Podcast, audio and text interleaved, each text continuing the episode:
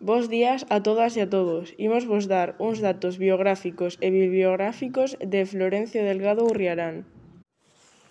Florencio Delgado Gurriarán naceu en Córgomo, na comarca de Barco de Valdeorras, na provincia de Ourense en 1903 e morreu en Far Oaks, California, en, mil, en 1977. É o autor homenaxeado nas letras galegas de 2022 Na comarca de Valdeorras pasou os seus primeiros anos de vida. Moitos dos seus textos líricos exaltan as calidades desta terra, a súa historia, tradicións e costumes, a natureza e as paisaxes de montaña, en especial do seu córgomo natal. En 1913, Florencio deixa Ourense para instalarse na cidade Castelá de Palencia, onde o seu pai é destinado. Estuda no Colexio dos Marxistas e o bacharelato vai no rematar en Valladolid tamén no Colexio dos Marxistas. O seu colgo natal e alí volve todos os veráns para pasar as vacacións estivais coa familia. En eses períodos de regreso a Galicia é cando comeza a despertar o sentimento galeguista, a partir da lectura de autores como Rosalía de Castro, Curros Enríquez, Eduardo Pondal e Valentín Lamas Carvajal, así como do seminario A Nosa Terra, órgano de expresión das Irmandades da Fala, ou a revista Nós. Desde o ano 1920 cursa a carreira de Dereito na Universidade de Valladolid, a cidade en que se licenciará en 1924 con tan só 20 anos. En 1928, o seu pai solicita o traslado ao Servizo Agronómico da Coruña. Mentre o pai se instala na Coruña, Florencio residirá novamente na casa familiar de Córgomo.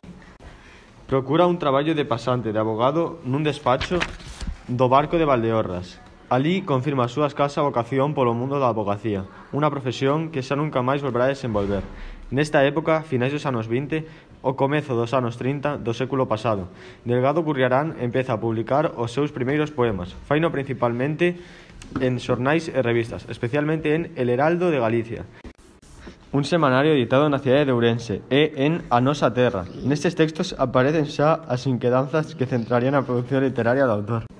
Exaltación da natureza, ás veces mediante a personificación e humanización de elementos da paisaxe, árbores, ríos, camiños, o que sitúa dentro da corrente ilozoísta, unha tendencia poética de vanguarda iniciada polo poeta Luis Armado Carballo, 1901-1927, e exclusiva da literatura galega. Dentro deste apartado é preciso facer mención ás cantigas en que O mundo do viño é o protagonista tema recorrente nos poemas do autor.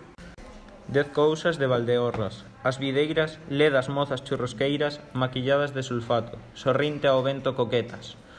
O vento, varil mociño das festas, mercou na tendas de souto seu perfume de candeas. Eloxio, é loanza lírica das tradicións e costumes propios de Galicia, a malla e a vendima. As bodas e os enterros, os folións e as pandeiridadas, as muiñadas, os gaiteiros, as tabernas, os nomes de lugar. A Malla, Pértegas e Mocas, Enrexo Bailado, A Eira a Poubigán, Pulo acompasado e rítmico estrondo, no váter dos paus. Reivindicación da identidade de Galicia e chamamento á poboación galega para que reclame os seus dereitos. Xuntanza, moi preto estás do trunfo na Galiza. Se teus fillos amor sinten de certo para ti, se ese amor non é desperto, se se deixan levar pola preguiza. Se por túa libertad non cobiza, non sinten e loitar ao campo aberto, non se botan, daquela estará preto, non teu triunfo, senón o da injustiza. Crítica contra aqueles que renuncian a falar galego e se pasan a un castelán mal falado, o castrapo. Esta será unha das principais temas de Gurreirán, incluso durante a súa estadía mexicana. Cantarelas do castrapo. Bilingüismo sei que as cobras teñen a lingua fendida. Bilingüismo é o que nos compre. É reptilina Galiza. A Galiza castrapada é como un cadro do bosco, cheo de monstruos e trasnos, ou como casa de tolos.